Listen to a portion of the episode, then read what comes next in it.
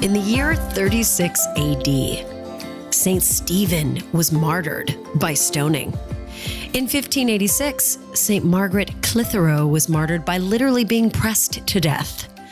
In the year 285 AD, St. Lawrence was grilled to death. And yes, I do mean grilled. And reportedly, he bore it quite stoically and even said, quote, better flip me over. I'm done on this side, end quote. What do these stories have in common other than their grisly nature? They are the stories of real life martyrs. Martyrs in the traditional sense of the word. We could even say Catholic sense with a capital C. These are men and women who sacrificed their lives because of something they believed in. And whether you agree with their beliefs or not, these were people so committed to an ideal, they were put to death for it. And as fascinating as these stories are, I mean, how has the true crime genre left these people alone for so long? I mean, seriously. I actually want to focus on a more modern pop psychology definition of the word martyr. The modern pop psychology definition of the word martyr has nothing to do with integrity or being willing to suffer for what you believe in. The modern definition of the word martyr means self sacrifice as a form of manipulation, of punishment, of covert aggression. It means putting other people first, not from a place of loving kindness, but from a place of, well, that's actually what we're here to unpack. What is the origin and purpose of playing the martyr? Why do we go full martyr on the people we love most? And when we're on the receiving end of martyr behavior, what can we do in the face of it? And with that, I welcome you to season four of 20 Minutes with Bronwyn. I feel like Ricardo Montalban. Welcome to Fantasy Island. Parenthetically, I feel the need to offer just a bit of context before we dive into martyrdom here today. As you might have noticed, I took a break from podcasting in August to just regroup. I wanted to close out season three, or what I was lovingly calling the COVID sessions. To me, season three was all about surviving this new level of crazy thanks to the pandemic. But I wanted a different organizing principle for my episodes in season four. And that organizing principle is this I will be answering your questions. The format will be the same. The first episode of the month will be me talking about a communication issue or skill. And the second episode of the month will be an interview with someone awesome. But for this season, the episodes where it's just me talking, they are user suggested. You will tell me what it is you need or have questions about rather than me telling you what I think you need. And if you're like, yeah, but how does that work? How do I find you? There are so many ways to find me. You can get on my mailing list and just hit reply when you get an email from me. That's bronwyncommunications.com forward slash subscribe. You can find me on Instagram at BronwynSF. Send me a message. You can find me on LinkedIn, Bronwyn Saglimbeni, S A G L I M B E N I. There are many ways to follow me, and I will be listening. I always, always reply when somebody reaches out to me. So drop me a note. What do you want to know about? And to kick this season off, I wanted to focus on a crowd request, which is how do we deal with the toxic pattern of martyrdom? Why? Because as communication patterns go, few are as toxic and damaging to our relationships as our tendency toward martyrdom. And as communications patterns go, few are as effective in a twisted sense as playing the role of martyr. As they say, we repeat behaviors because on some level they work, which is why it is so difficult to stop. So, why is martyrdom so powerful? Listen, it's powerful because it generates a kind of energy. Think of it like a little mini negativity tornado, but let's give an example. Let's be real about this. Let's say it is not my day to take out the trash. Let's say it's my roommates or my kids or my spouses or whomever. Let's also say that instead of asking the person whose assignment it is to take out the damn trash, I take it out. And whilst I'm taking it out, I stomp my feet. I do a dramatic sigh. I say sarcastically, huh, guess I'm taking the trash out again, even though it's not my day. What I've done right there is create a mini vortex of energy, hoping that someone will hear me and see me and feel me and be spurned into a reaction.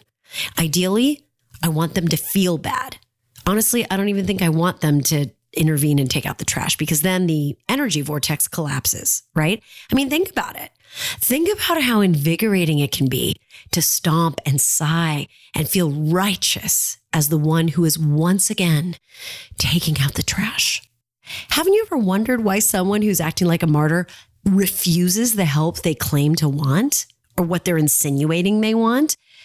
Well, that's because the energy vortex that they're spinning collapses when they get their needs met. And that's no fun. Because here's the thing drama in the form of martyrdom requires very little in the way of critical thinking and honest self evaluation. It's like a fossil fuel, it burns bright and it stinks the place up. The fact is, martyrdom is not only easier, it's more invigorating than asking for what we need. And saying those words out loud is very illuminating, right? Drama in the form of martyrdom makes for better television. Being willing to ask for what we need makes for better relationships. So, this whole exploration today begins with the assumption that, like me, you are more interested in better relationships than television worthy drama. Okay? That's the assumption here today. So, I want to offer you some strategies for dealing with martyrdom. One, what to do when you, my friend, are the martyr. And don't clutch your pearls. We are all the martyr from time to time. Okay. Two, what to do when you're on the receiving end of someone's martyr drama. So let's open door number one. What to do when you find yourself playing the role of martyr. At the core of martyr behavior are two sets of problematic beliefs. Set number one are false beliefs about needs and how to get them met.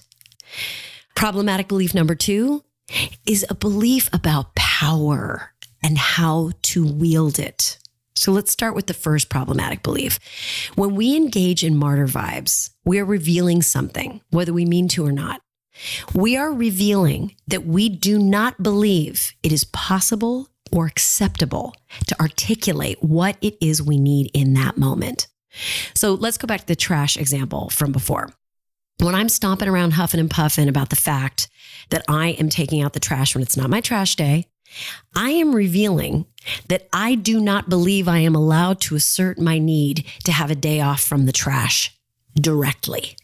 I am revealing that I believe I am not allowed to hold someone else accountable for shirking their trash duty. I am revealing that I believe deep down that my needs don't count. And think about that. If you believe that you're not allowed to assert your needs or make your needs known, if you believe you are not able to hold someone else accountable for their failure to execute on something they said they do, imagine how it feels. I mean, just saying those words out loud pisses me off. I feel angry. How dare someone not meet my needs? How dare someone shirk their duty? So it is no wonder that when I'm having a martyr attack, I'm stomping around that kitchen and huffing and puffing and blowing that house down. I'm seething. I am beside myself. And I am also in the center of a delicious whirlwind of self righteousness and self pity. I am a holy victim. I am a holy martyr in my quest for fairness and egalitarian trash taking out. Someone someday is going to make a laminated card with my face on it where my Catholic's at. My friend Jen Reedy always used to joke, honey, get down from the cross. We need the nails. And I love that line because it's just, it's so perfect. And it used to sort of jar me out of my martyr behavior. And it would also help us jar other people out of their martyr behavior. But the question is, how? How do we get down from the cross once we've put ourselves up on it? As your communication coach, I have to tell you the only remedy for this behavior is to get at the beliefs that are driving the behavior. So I want to make this absolutely crystal clear. You are allowed to have needs. You are allowed to articulate and describe those needs. You are allowed to hold people accountable when they violate the agreements they make with you about those needs. If you find yourself playing the role of martyr, you have misbelieved before you've ever misbehaved. So, my invitation to you, my fellow martyr, is this. When you find yourself feeling resentful and angry and withholding and passive aggressive and doing everything in anger because no one is offering to help you, I want you to stop and do three things. Stop, drop, and roll. Just kidding. That's not the three things. But if you ever catch fire, those are the three things. Okay. The three things I want you to do when you find yourself going full martyr number one, take radical responsibility. Resist the temptation to see yourself as the victim here. You have agency. Take full responsibility of your own ability to choose in this moment. Part of taking radical responsibility means doing a little forensics. What happened that got me into this situation? Did I fail to ask for help? Did I agree to something I didn't want to do? What happened? What part did I play in this role? Take radical responsibility. Step two, take radical care of you. In that moment, be your own kindest advocate. Mentally ask yourself what you need and give it to yourself. Put your hand over your heart and just send yourself some kindness in that moment. Soften. Because part of taking radical responsibility is looking real hard at some mistakes you might have made. But step two is to forgive yourself and be kind to yourself. Step three, be radically clear and direct and kind about asking for what it is you need. That trash is sitting there. You can feel your temperature rise. Instead of huffing and puffing, you're going to walk over and to the person whose trash day it is, you're going to say, Hey, I know you don't mean for this to be a thing, but do you mind taking out the trash? It's your day. It's that simple. These three steps will change things. They will change the way you feel in the moment. They will change the energy that you're bringing to the moment. They will change the way you engage with people in the moment. They're very, very powerful steps. But here's the thing you may need to add a fourth step and have what I call a what happened conversation. Using my trash example, let's say I'm able to pause and notice my martyr instincts. Let's say I take radical responsibility. I take radical care of myself. I radically make my needs known with kindness and clarity and directness. And sometimes that trash still doesn't get taken out. So, from this grounded place, after having gone through the three steps I just outlined, now we have a what happened conversation. Hey, roommate, husband, child. Sometimes they're all the same person. Oh, cracking myself up over here. Hey, roommate, husband, child. I noticed that the trash didn't get taken out. What happened? And then stop talking. The phrase what happened is powerful because what it does is it doesn't feel like an attack necessarily. It's an open ended, curious question. I'm going to give you the benefit of the doubt. I'm going to give me the benefit of the doubt. So tell me what happened that precluded you from doing this. Because I'm sure you had the best of intentions, right? You may find that when you have a what happened conversation, you may find that actually the system of the trash taking out that they agreed to doesn't work for them because maybe they're already doing the dishes five days a week and they're already doing other things and the trash really is too much and it's not a fair balance. When you have a what happened conversation from a place of curiosity and not from a place of shame or guilt or sighing, you open the aperture. Now you can problem solve at a better level because maybe the other person's like, listen, the system isn't working for me. We need a better system. And now you can renegotiate that system and make it better, right? Maybe they're better at feeding the dog. Personally, I don't take out the trash, period. It's been reassigned. I do all the dishes. I am not about to take out the trash. This is an example that is played out in our house. But by having a what happened conversation, you create a sense of relative safety. You create like a safety bubble where the person can just tell you what's really going on. And if it's a really pissy, grouchy teenager who's just being a jerk face McGillicuddy, and they're like, yeah, I'm not taking out the trash. That's when you need to have a conversation around consequences. But that's a conversation for a different podcast. We're not talking about teenagers necessarily right here. We're talking about other grown people that we're trying to negotiate with. So we've looked at martyrdom, though, through the tactical sense of what those three, maybe four steps need to be when you're in a martyr attack moment. Like you're like, holy shit, how did I find myself in this moment? But I want to look at martyrdom through a strategic lens as well. And that is really, you know, once you get through the moment, you've done your steps. I really want you to ask yourself when you have a moment to think, why is it that you feel your needs can't be expressed? Where did that notion come from? Maybe you grew up in a household where one parent leaned heavily on martyrdom because they had no support from their partner. Maybe you unconsciously observed how powerful the energy of martyrdom could be in the absence, you know, in the absence of a better strategy. You're like, I'm just going to repeat this pattern because it works. And listen, I'm not trying to blame our parents for anything. They did the best they could every single day. And listen, my kids will be in therapy because of the stuff that I do. But we would be insane to ignore the origin of these behaviors. It's like that saying goes those who fail to understand history are doomed to repeat it. And this leads me to really the second flawed belief of the martyr. The second flawed belief of the martyr is a belief about power. Amen, I say to you, my people. Every single day of our lives, we are in a conversation with our power, our own agency. When we believe in our own power, we believe in our ability to wield it directly in the light of day.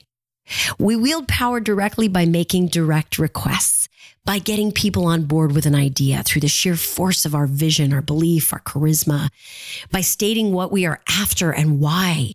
We wield our power directly by being vulnerable and honest with people about what we need and why we need it. Skillful use of vulnerability is one of the most powerful things we can do. And it is a direct use of power. Now, contrast that with wielding power indirectly by manipulating people into giving us what we want, by shaming people, by gaslighting people, by bullying people, and by martyring people, martyring ourselves really, and using the force of guilt to get what we want. There is no true vulnerability with guilt and martyrdom. There's only shaming and manipulation. Martyrdom is a power that is wielded in the shadows. It's wielded back channel. Direct power using vulnerability sounds like this Hey, I know it wasn't your intention, but I feel really sad and frustrated that the trash is overflowing. It's your day to take out the trash. Would you please take it out? Now, if you're listening to that and you're like, why would she describe that statement as vulnerable? I think that's a very vulnerable statement because I am telling you how I feel. I feel sad and frustrated about the trash. And admitting that is hard because someone could be cruel in their response and say, Good, I hope you feel sad and frustrated. Or they could be dismissive of my feelings. You're going to let trash make you feel sad and frustrated? Sucks to be you. And that's painful to receive that message. Telling someone how we feel, how a statement or a behavior makes us feel, can be excruciating. In fact, I literally just had to have that kind of a conversation last night. Someone said something to me that made me feel humiliated and embarrassed. My initial instinct after it was said was to completely withdraw and withhold and use my silence as a form of manipulation, as a form of getting them to apologize to me. And then I, of course, realized I'm a communication coach. I'm not allowed to do shit like that. So then I was like, oh God. The next morning, I said, you know what? I know it wasn't your intention, but I felt humiliated when you said that. I felt ashamed when you said that.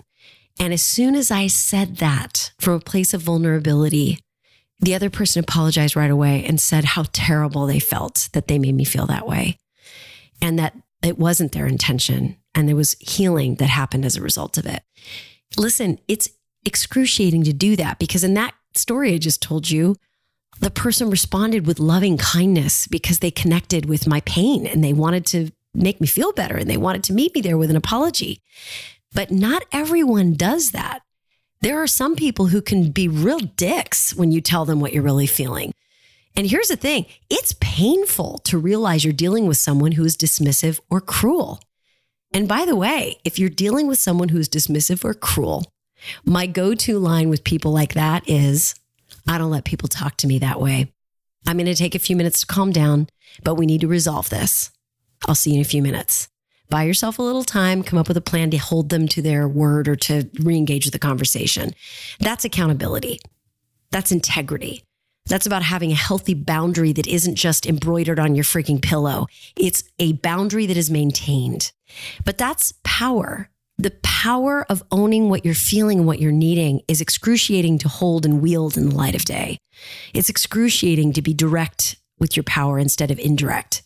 But that's what integrity looks like. So I want you to practice a new belief about power if that's something you struggle with. I want you starting today to have a new conversation with your own power. I want you to practice this new belief, okay? I am powerful because I know how to wield my power directly out in the open. I don't rely on manipulation to get what I want. I rely on my curiosity and my belief that there's a way to meet everyone's needs, including my own. I'm going to say that again in case you need to write it down and put it on a sticky note on your forehead. I am powerful because I know how to wield power directly out in the open. I do not rely on manipulation to get what I want. I rely on my curiosity and my belief that there's a way to get everyone's needs met, including my own.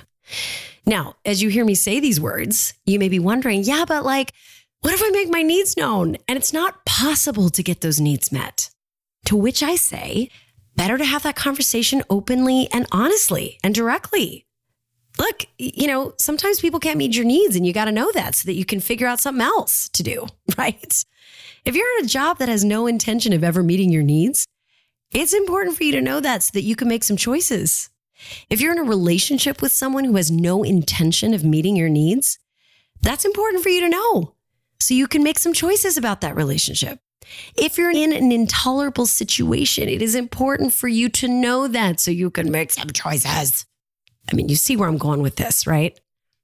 That's the thing about power. Once you realize just how much of it you have, it's harder to pretend that you are at the mercy of everyone and everything else.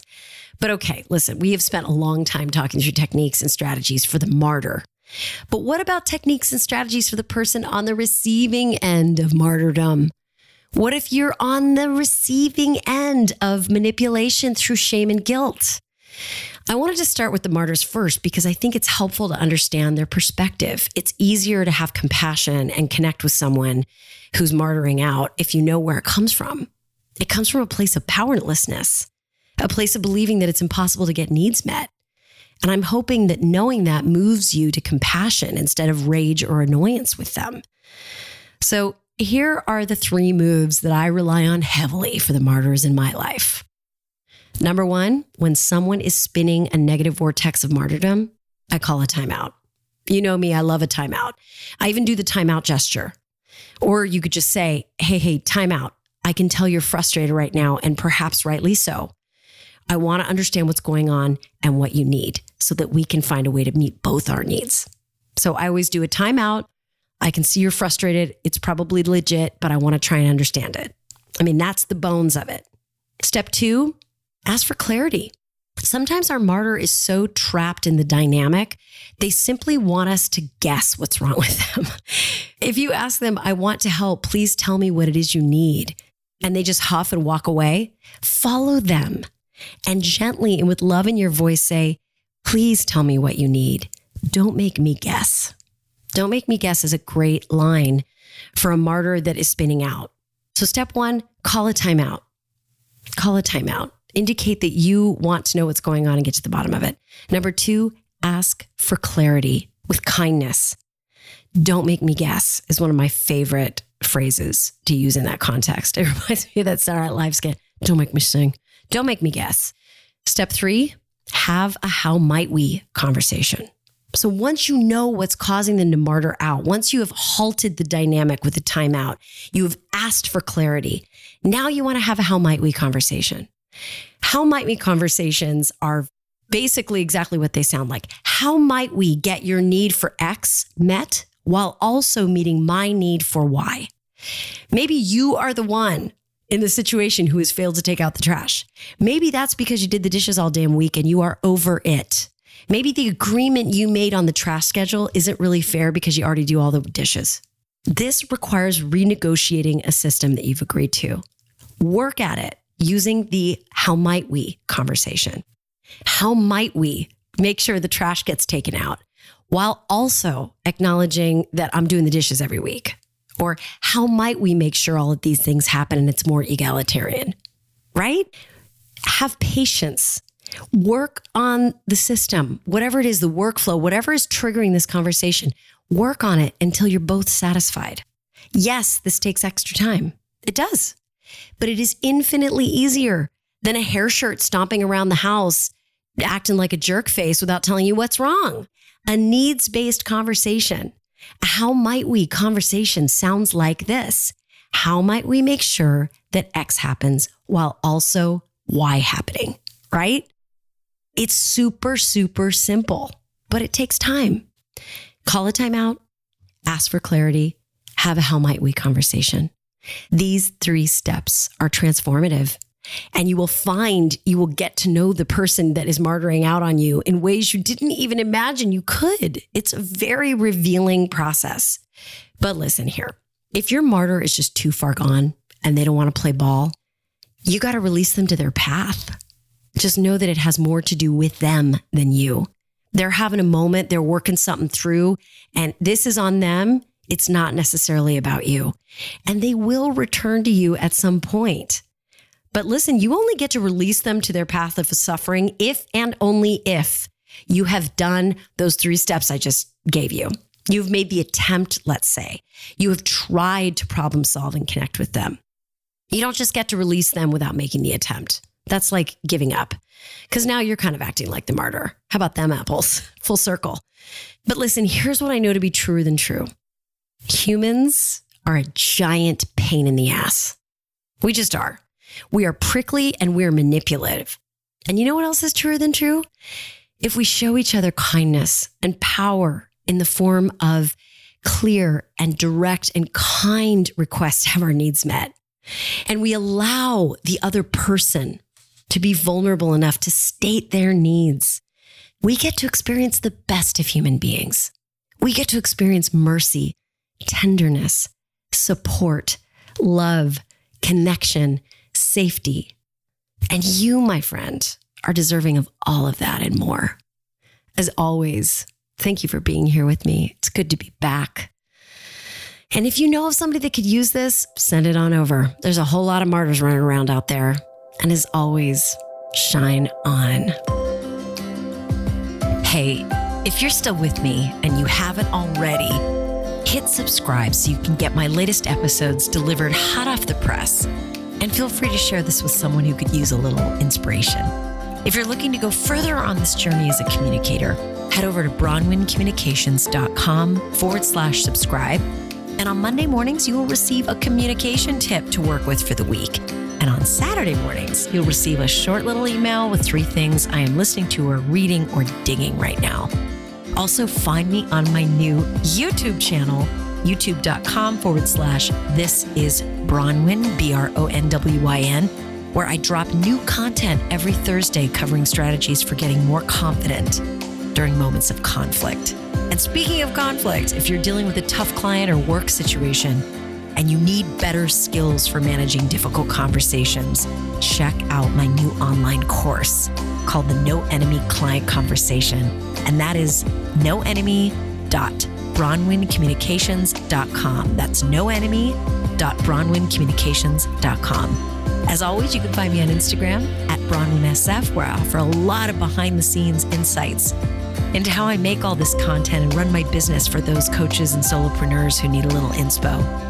And lastly, if your company or organization needs a high voltage keynote speaker who knows how to melt faces and blow minds virtually or in real life, I'm your gal shoot me a note. Let's make some magic happen. That's Bronwyn at bronwyncommunications.com. Take care and shine on.